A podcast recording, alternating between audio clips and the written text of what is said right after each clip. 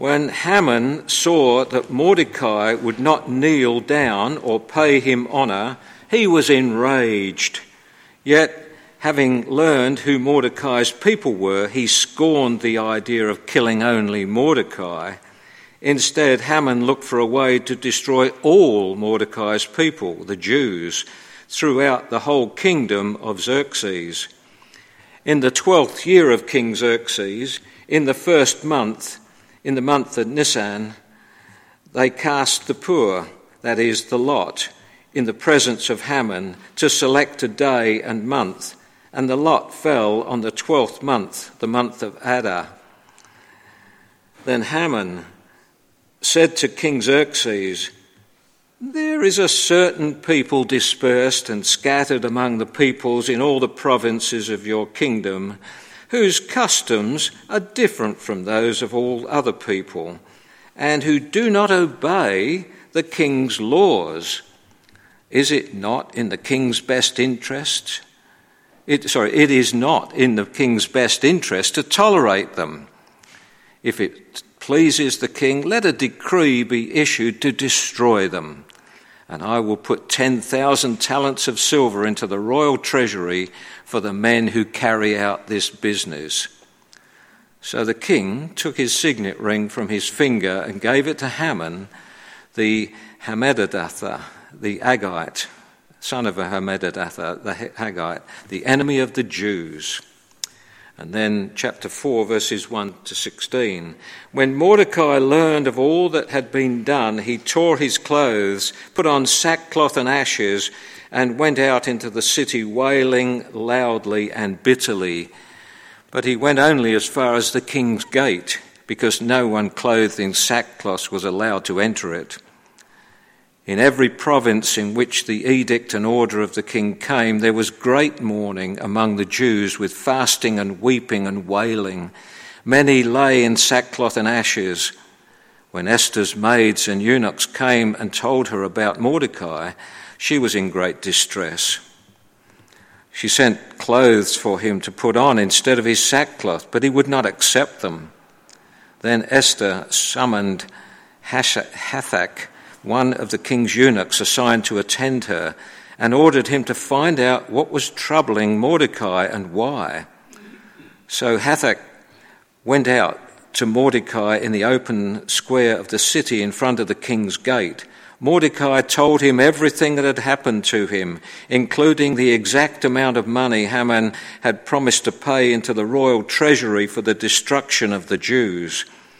He also gave him a copy of the text of the edict of their annihilation, which had been published in Susa, to show to Esther and explain it to her, and he and he told him to urge her to go into the king's presence to beg for mercy and plead with him for her people. Hathach went back and reported to Esther what Mordecai had said. Then she instructed him to say to Mordecai, all the king's officials and the people of the royal provinces know that for any man or woman who approaches the king in the inner court without being summoned, the king has but one law that he be put to death. The only exception to this is for the king to extend the golden scepter to him and spare his life. For thirty days have passed since I was called to go to the king.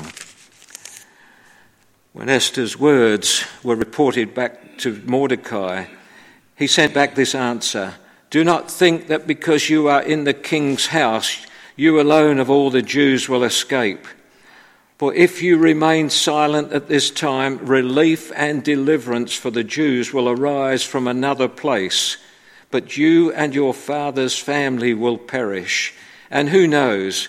But that you have been, come to the, to the royal position for such a time as this.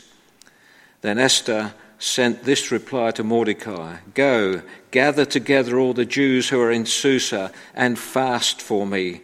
Do not eat or drink for three days, night or day, and I and my maids will fast as you do. When this is done, I will go to the king, even though it is against the law if I perish, I perish. So Mordecai went away and carried out all of Esther's instructions. Amen, and may God bless his word to us. Thank you, Tom.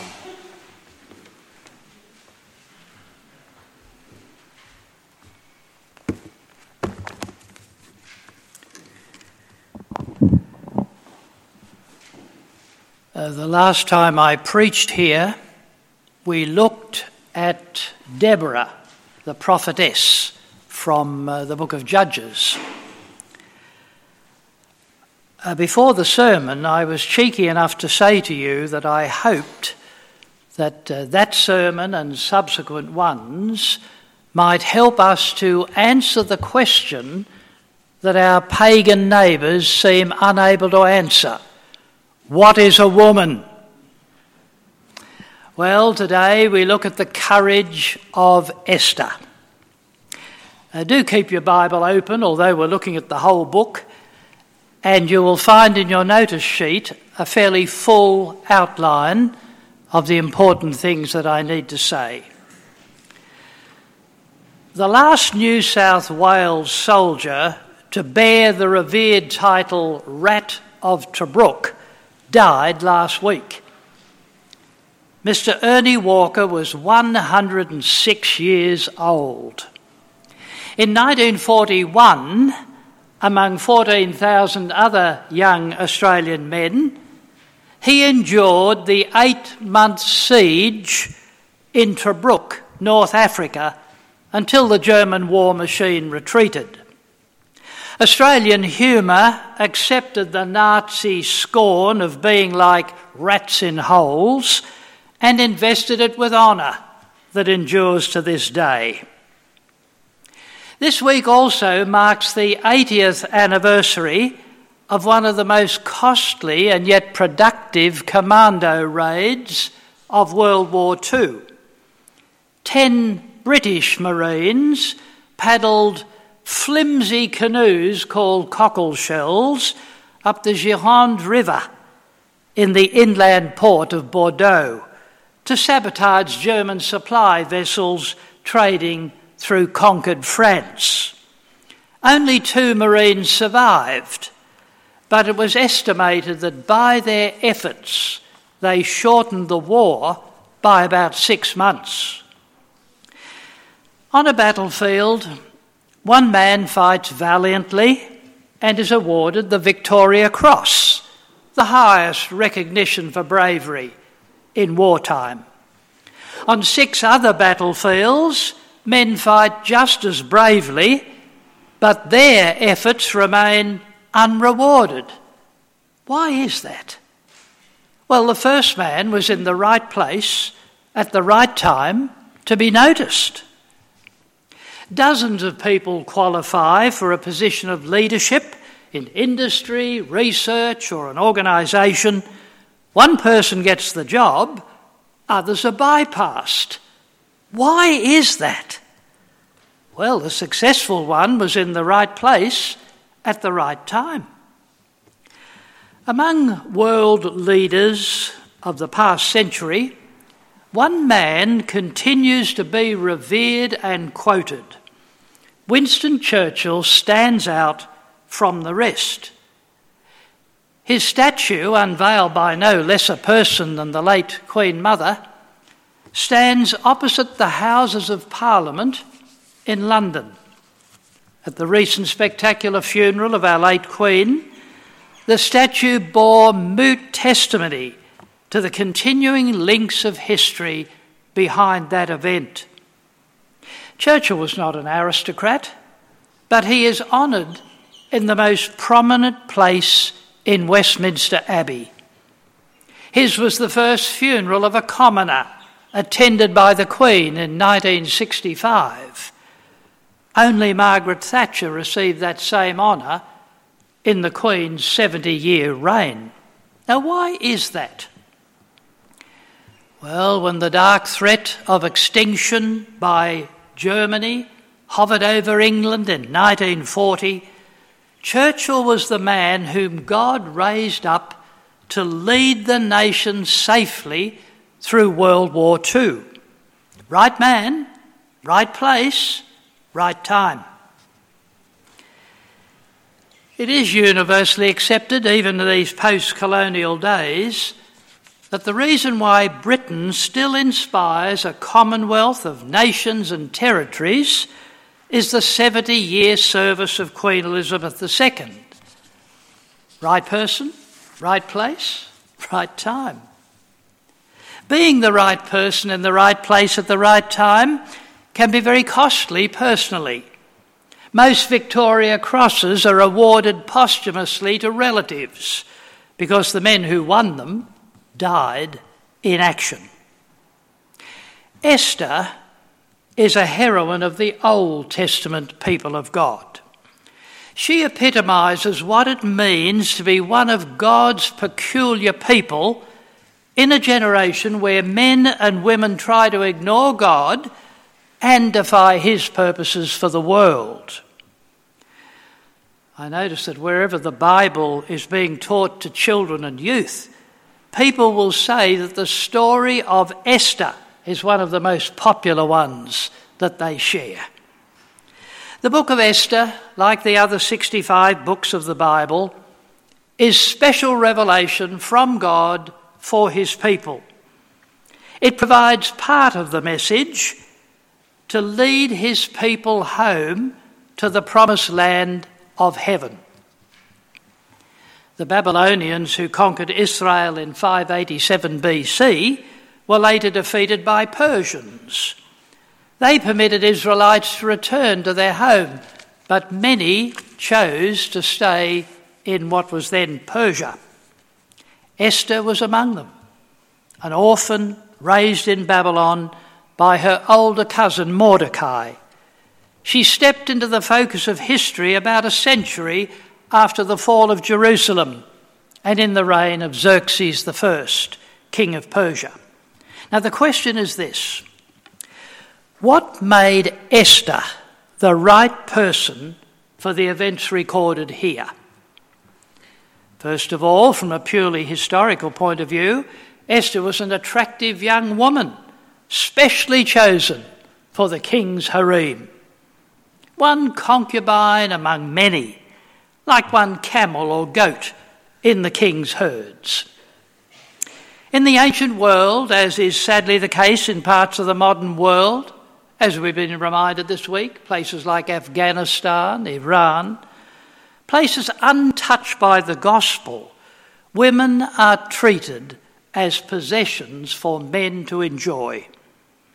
When Queen Vashti would not appear before the king and his drunken guests at a 180 day marathon of food and alcohol at the Winter Palace, the king was outraged.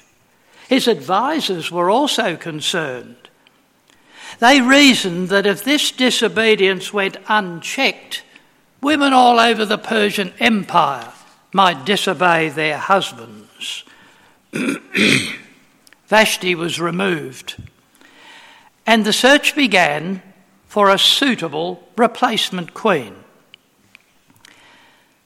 Essentially, the candidate had to be physically attractive, submissive to the king, and only speak when she was spoken to.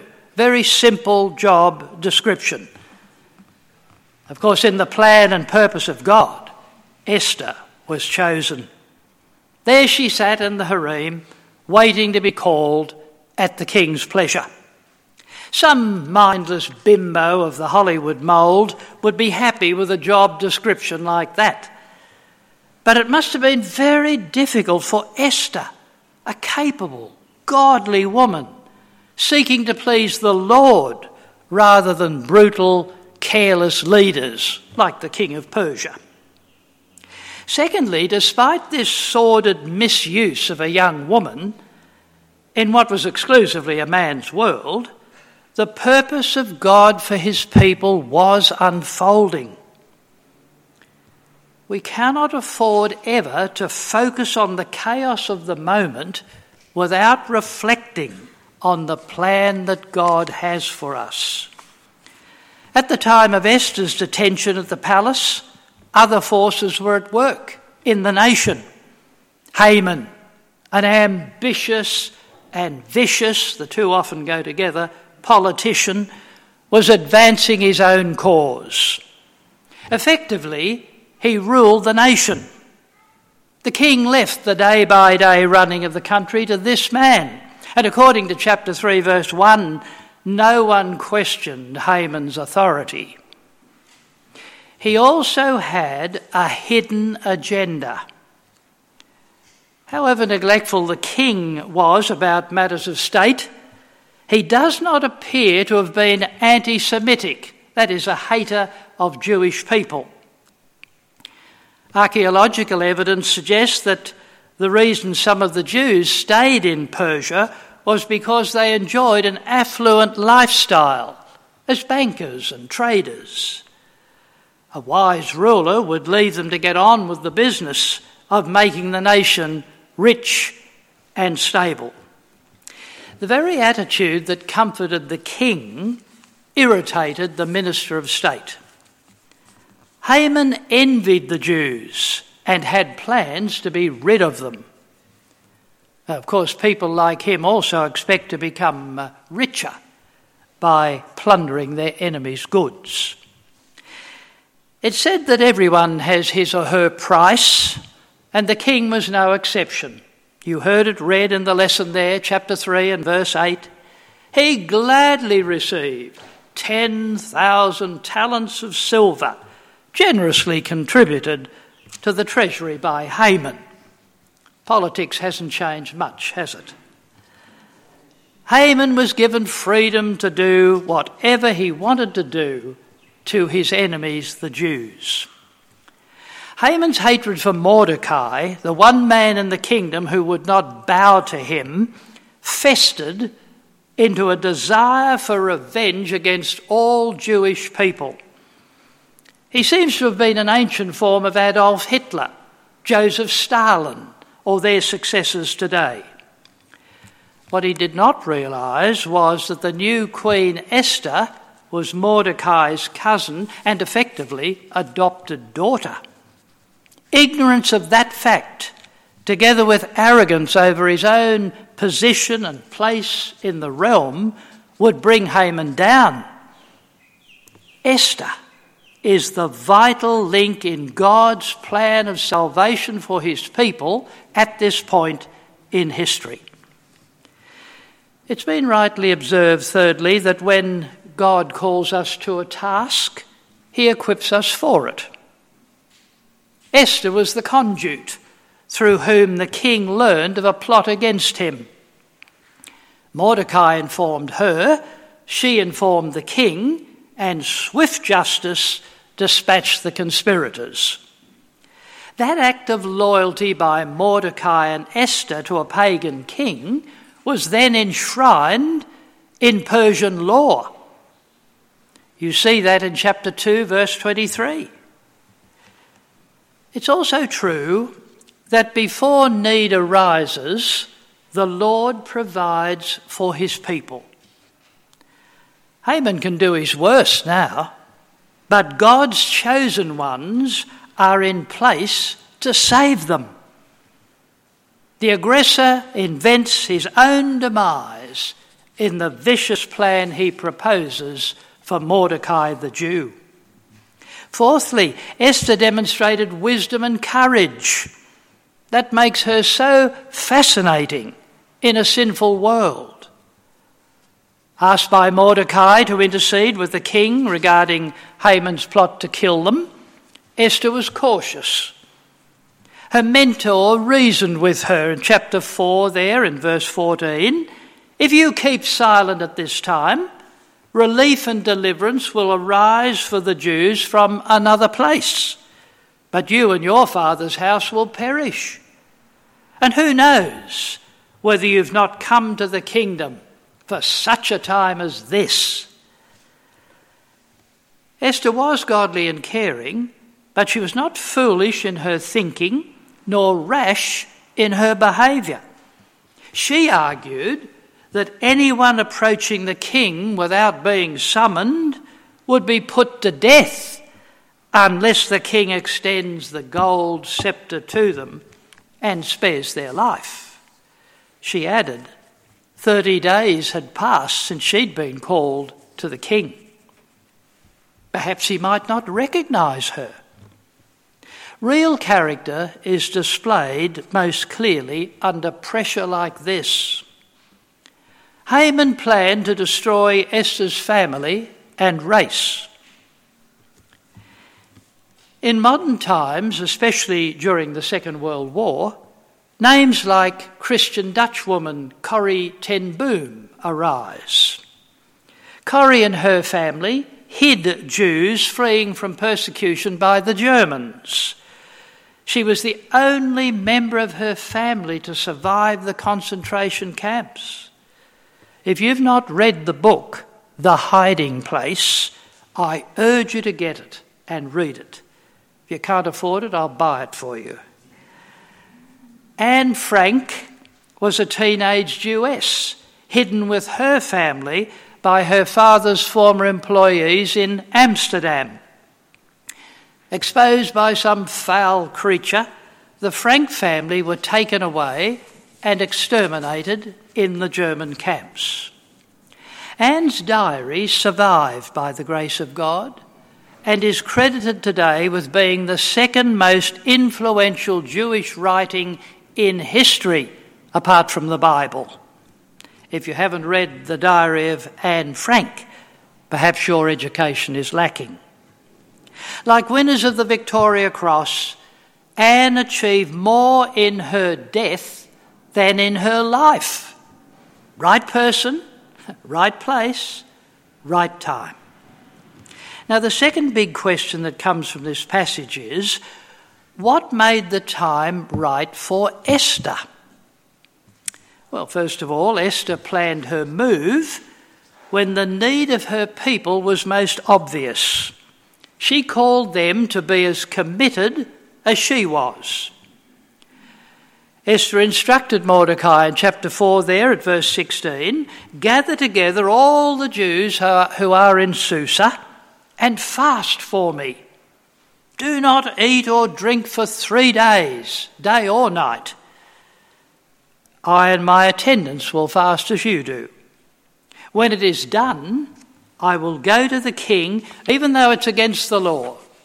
And if I perish, I perish.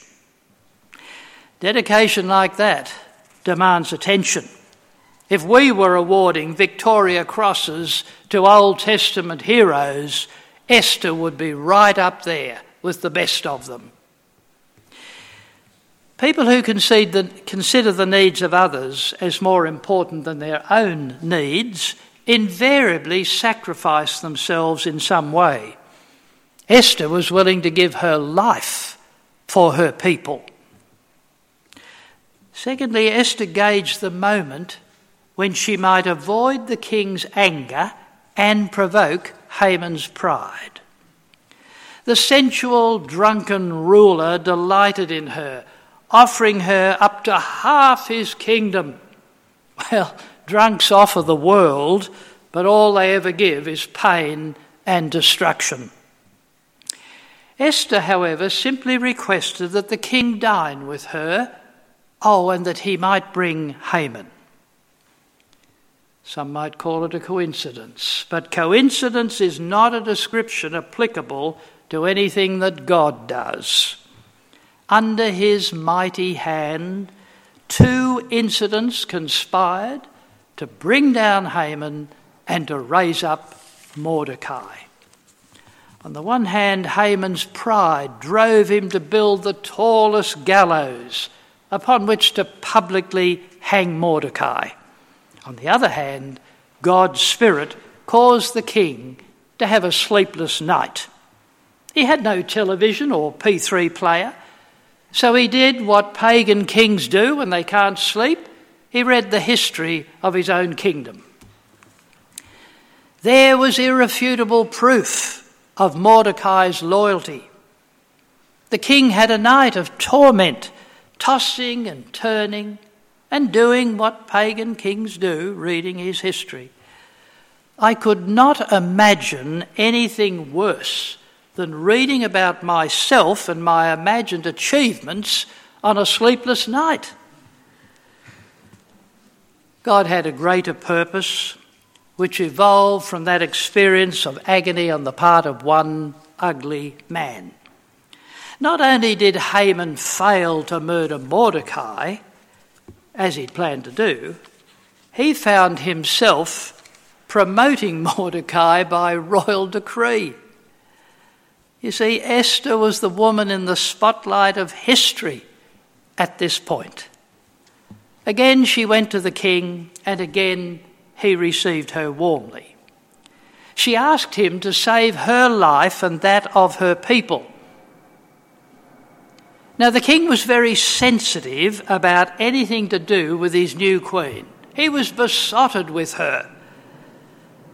Her tears and obvious distress moved this stony hearted potentate.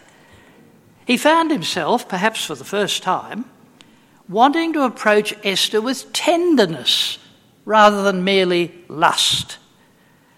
He resented the fact that Haman wanted to destroy this beautiful woman and her race. Unfortunately for Haman, he became the wrong man in the wrong place at the wrong time.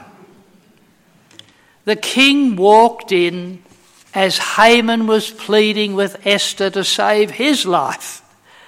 Misunderstanding the reason for Haman's nearness to Esther, the king fell into a rage. In keeping with his real nature, he acted instantly with brute force and without mercy. And the Bible says in chapter 7 and verse 10 the king's wrath was only pacified when Haman was hanged on the gallows prepared for Mordecai.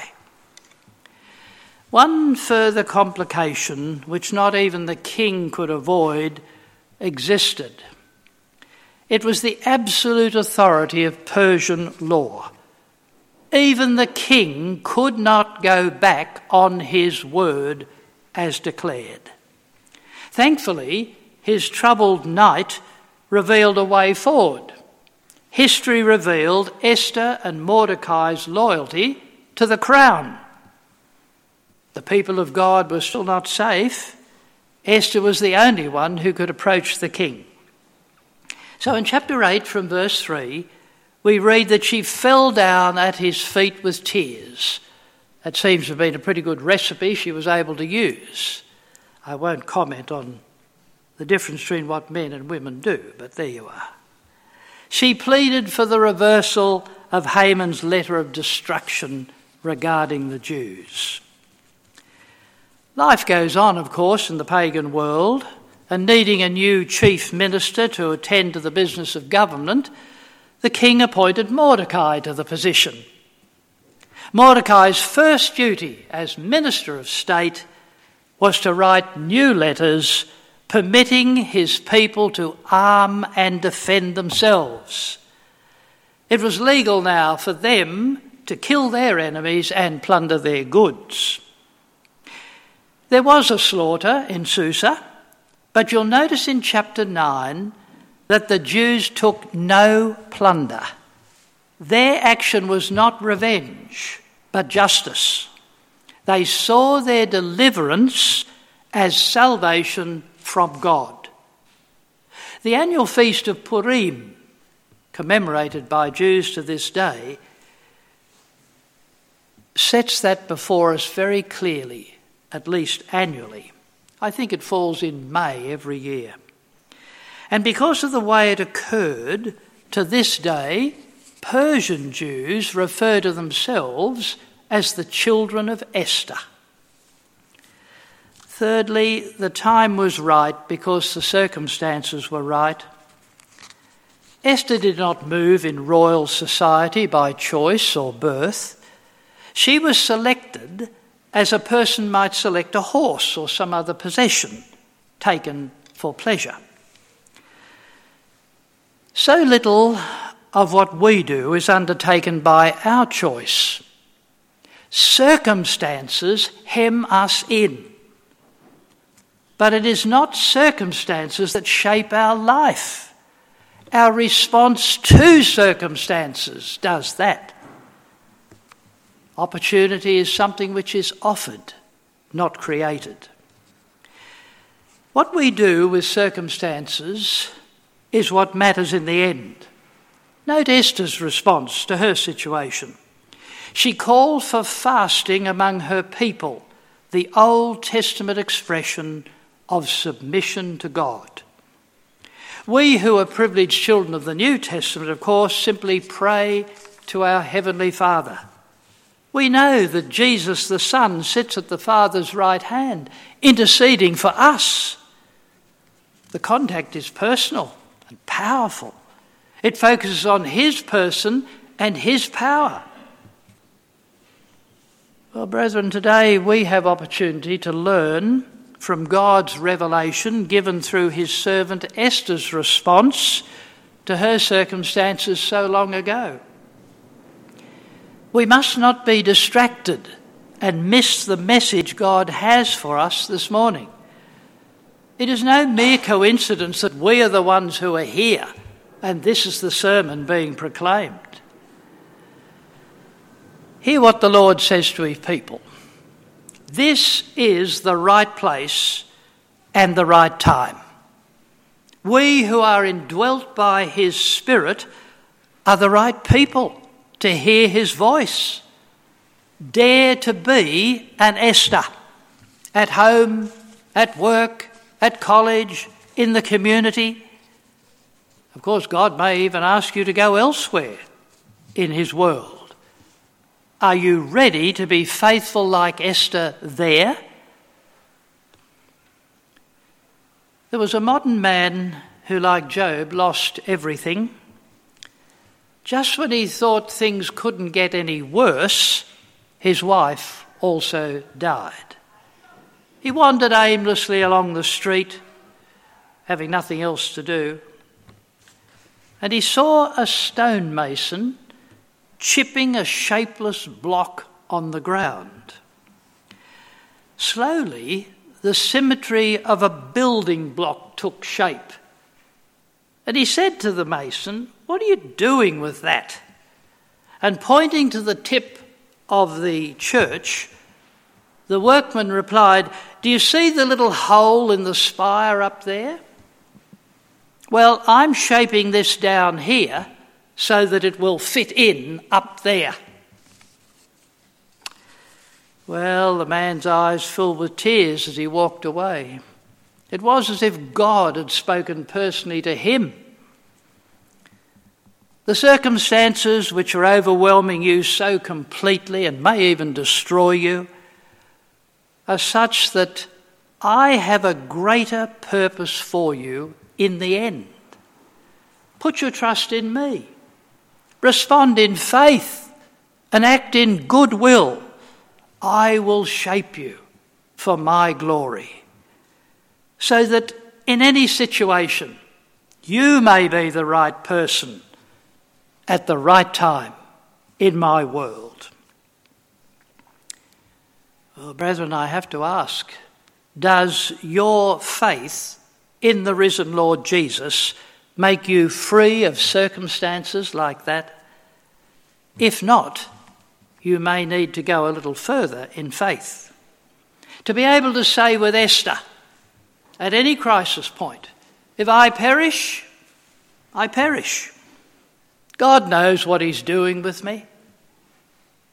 Life is possible and bearable when we have our focus on God and His plan rather than on the image we see in a mirror and the hopes we have for this little life. These are mighty and challenging things, so I'm going to ask you to join me now in a moment of quietness as the Spirit of God makes His application to each of our hearts, and after that, I will pray.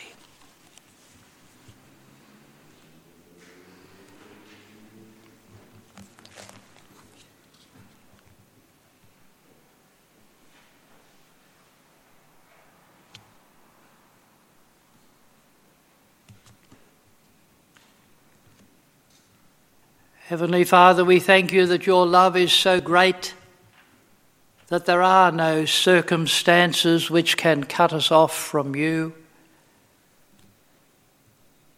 you have decreed through your sovereign Son, I will never leave you nor forsake you. We thank you that you understand the pressures we're under.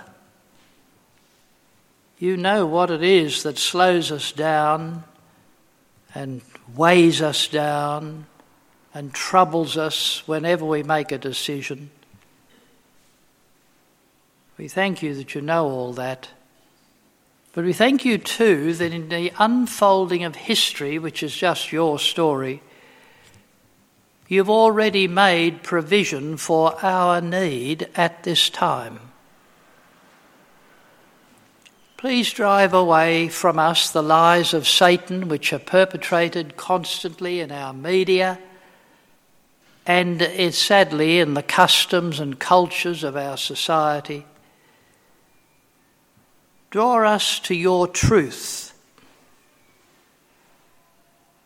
Help us to understand that you are the sovereign creator and sustainer of all things, and ultimately the judge of all mankind. And that there is no other name under heaven whereby we can be brought back into fellowship with you forever than the precious name of Jesus. Help us to cling to that, no matter how we feel or what others say or what pressure is laid upon us. That we might go out from this place and, like Esther, boldly say, not in foolishness, but in confidence in our Saviour, If I perish, I perish. God has a plan for me. Father, we ask it for your glory and in the precious name of Jesus. Amen.